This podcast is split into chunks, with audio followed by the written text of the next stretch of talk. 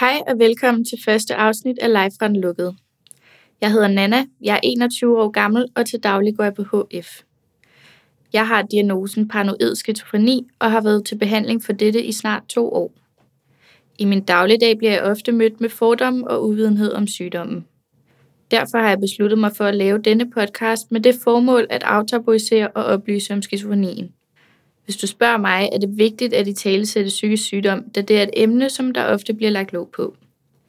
Ifølge Bedre Psykiatri opfylder hver tiende dansker kriterierne for psykisk sygdom. Det svarer til over en halv million danskere. Derfor kan jeg slet ikke forstå, hvorfor der ikke bliver kastet mere lys på psykiatrien og dens mange patienter. Mit formål med denne podcast er at nå ud til andre unge, som lider af psykiske problemer og deres pårørende. Derudover håber jeg på, at jeg ved at fortælle min historie kan oplyse dem, der ikke kender til livet med diagnoser, om hvad det egentlig vil sige at være psykisk syg. Selvom jeg har skizofreni, formår jeg at leve et næsten normalt ungdomsliv.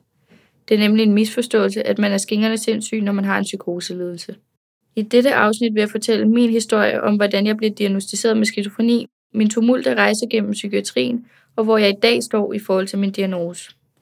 Afsnittet bliver en kort introduktion, som leder op til de kommende afsnit, der vil være længere samtaler med mig og andre, som lider af skizofreni, min pårørende eller professionelle.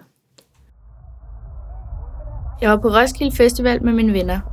Vi lå i den tætpakkede kø under en præsending og rystede i vores soveposer. Som natten faldt på, kunne jeg ikke sove. Jeg følte en ukendt ro i kroppen og var lidt ved siden af mig selv. Pludselig hørte jeg en visken. En visken på et sprog, jeg ikke forstod. Jeg prøvede at lokalisere denne visken, som langsomt blev højere og højere.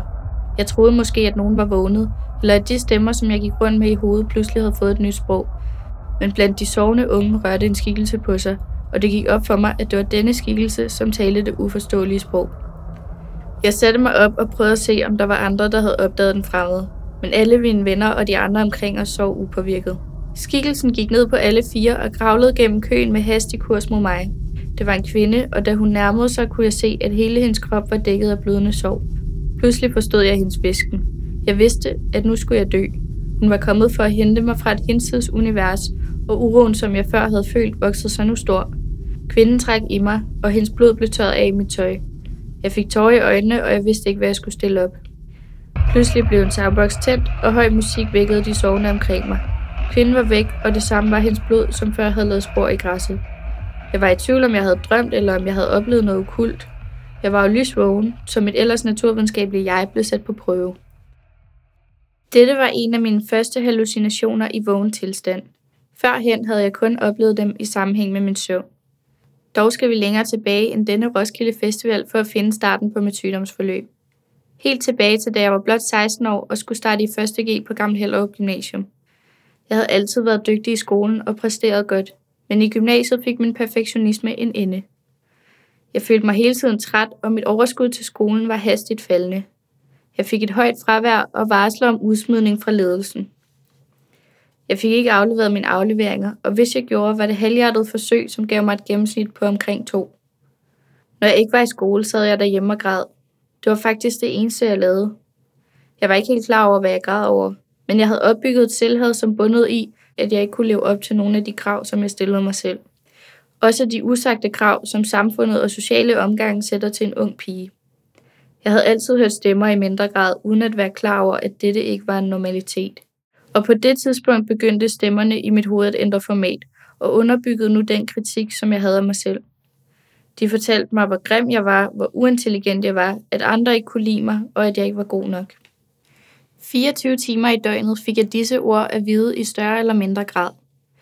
På opfordring af en studievejleder, som kunne se, at jeg havde det svært, begyndte jeg til psykolog. Psykologen diagnostiserede mig hurtigt med en depression. Hun mente ikke, at der var brug for medicinsk behandling, men derimod ugentlige samtaler om mit velvære. Jeg fik det værre og værre og måtte til sidst droppe ud af gymnasiet, hvilket gav anledning til at bruge flere timer på mit værelse, hvor jeg kunne græde over tilværelsen. I denne tid begyndte jeg at have underlige oplevelser i sammenhæng med min søvn. Jeg vågnede om natten og så skikkelser vandre rundt i mit værelse, som med tiden blev mere og mere levende. Om dagen havde jeg også oplevelser, som jeg nu fandt ud af skyldtes min sygdom. Jeg var hele tiden overbevist om, at nogen forfulgte mig. Jeg trak gardinerne ned, når jeg var hjemme, da jeg troede, folk kiggede ind af mine vinduer. Jeg begyndte også at overbevise mig selv om, at andre kunne læse mine tanker. Det drev mig til vanvid, at jeg hele tiden skulle passe på, hvad jeg tænkte, da jeg troede, at andre kunne høre det.